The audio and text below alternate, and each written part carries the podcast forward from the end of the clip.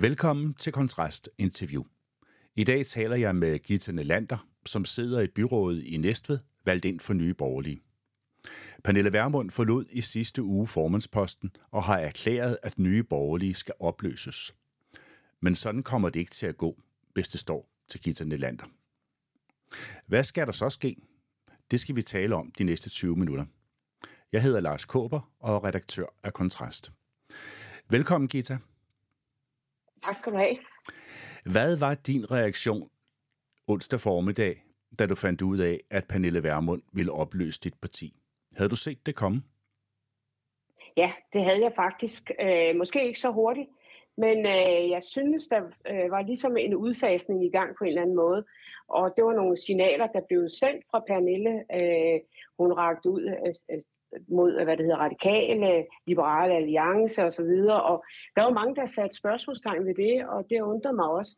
Så jeg tænkte, der kommer til at ske en eller anden drejning, og jeg blev selvfølgelig enormt trist, øh, da hun så kastede håndklædet i ringen, og, øh, og også overrasket faktisk.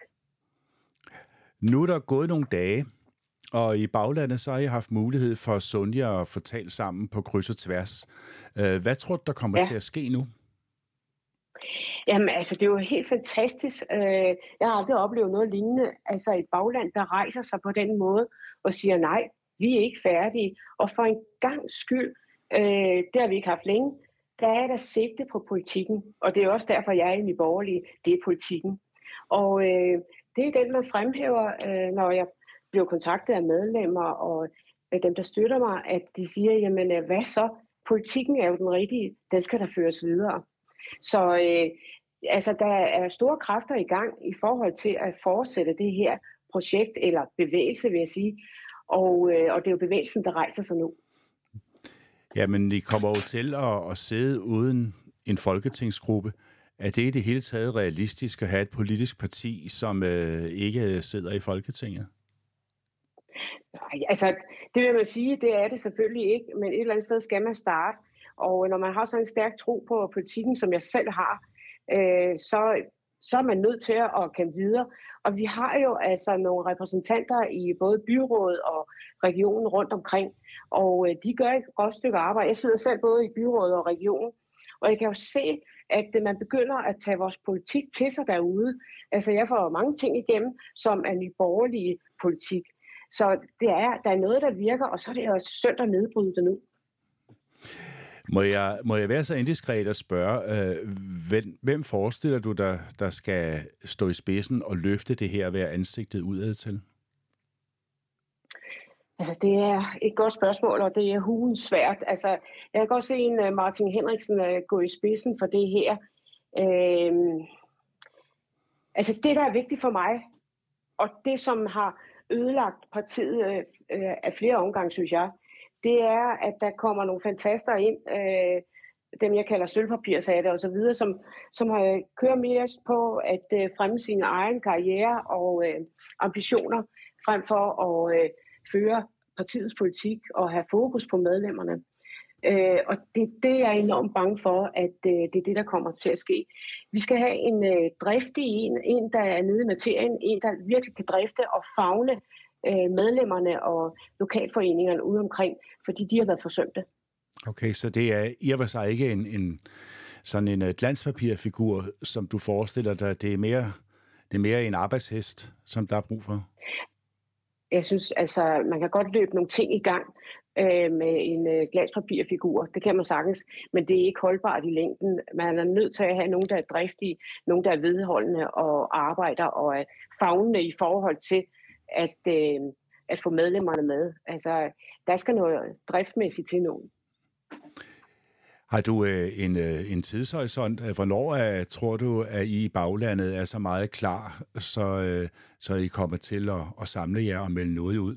Der er jo annonceret et hovedbestyrelsesmøde den, den 27. i denne her måned, ja. hvor man øh, skal ja. tage ligesom beslutning om, skal vi afvikle, eller skal vi køre videre?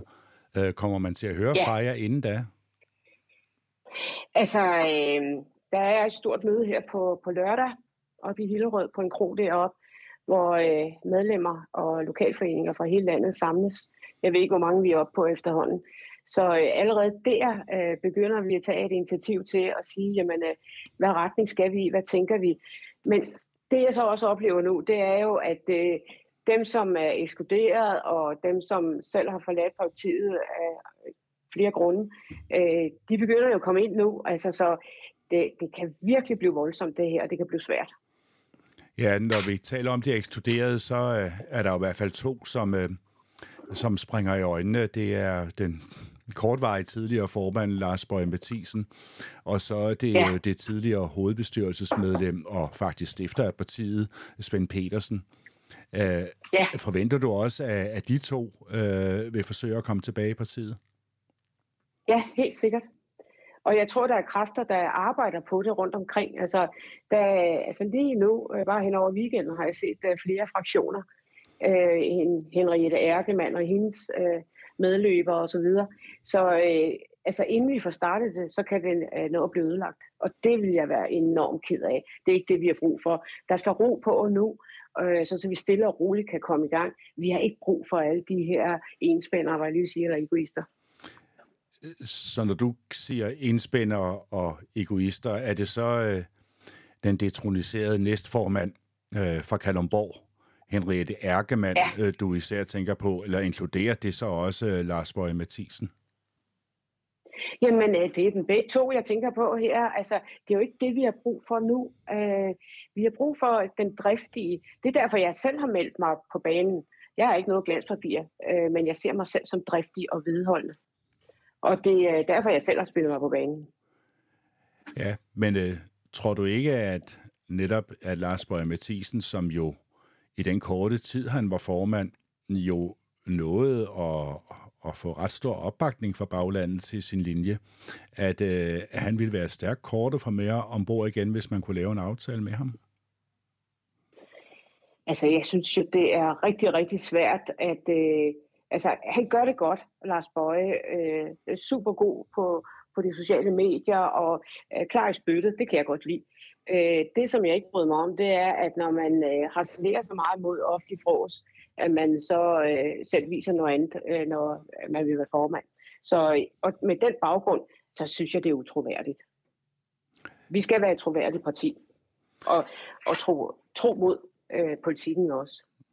Ja, når du siger politikken, så øh, kan vi jo så skifte væk fra det her personsporet, som jo selvfølgelig også er interessant, og, øh, og så prøve at snakke lidt om, øh, hvad det er, der er så vigtigt i Nye Borgerlige. Du selv jo har været medlem af Dansk Folkeparti i mange år, øh, inden du skiftede over til Nye Borgerlige.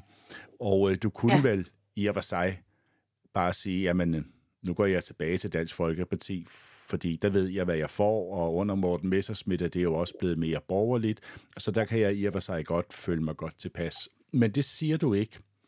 Og det må jo være fordi, at øh, der er noget i øh, Nye Borgerlige og Nye Borgerliges politik, som du synes er vigtigt. Kan du prøve at sætte nogle ord på?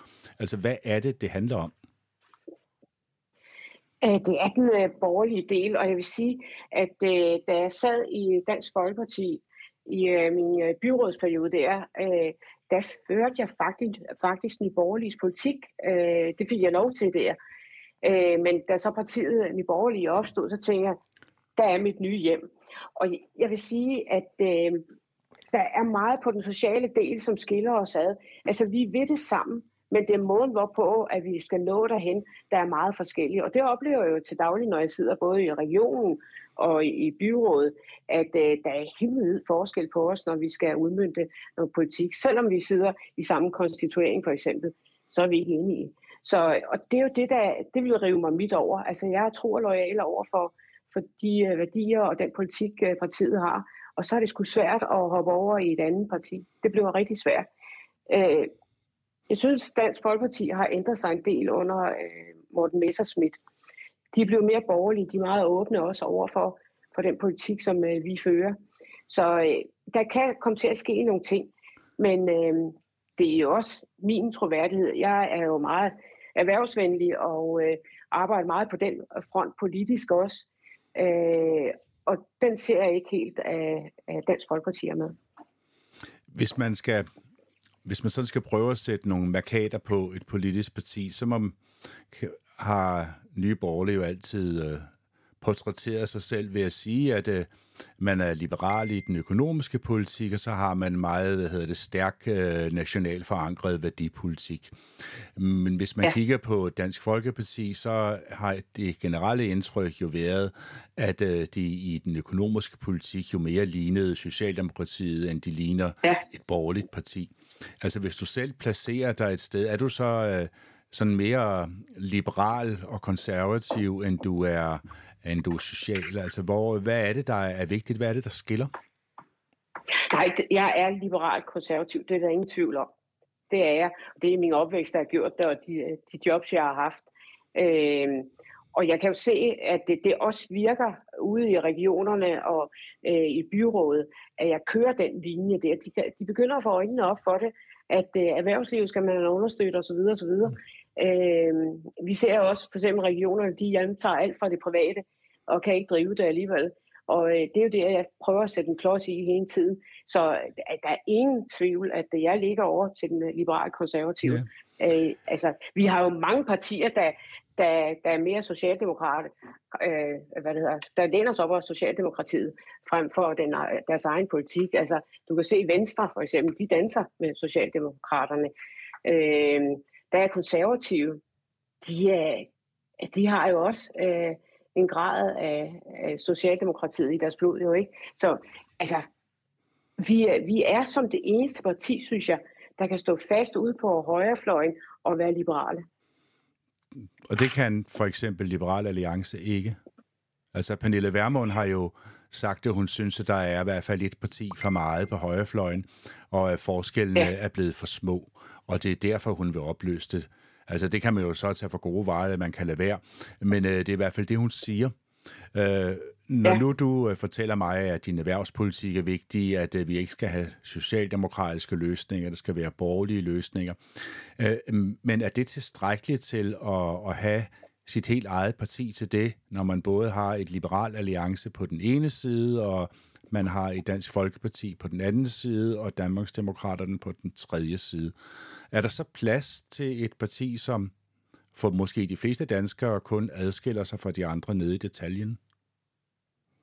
Jeg synes absolut ikke, det er en detalje, øh, vi øh, skiller os ud på. Øh, det, vi skiller os meget ud på, det er omkring indvandringspolitikken.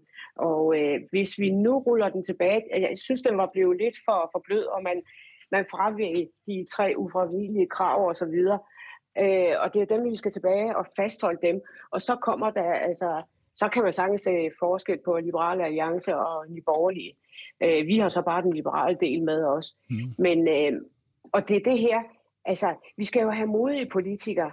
Øh, dem savner jeg fandme. Altså, vi mangler modige politikere, der står fast om det, de nu er gået ind og købt ind til, øh, og som man jeg føler jo, jeg har skrevet en kontrakt med vælgerne om, at det er den her politik, jeg øh, fører. Og jeg har ikke svært ved at føre den, for jeg mener det sgu.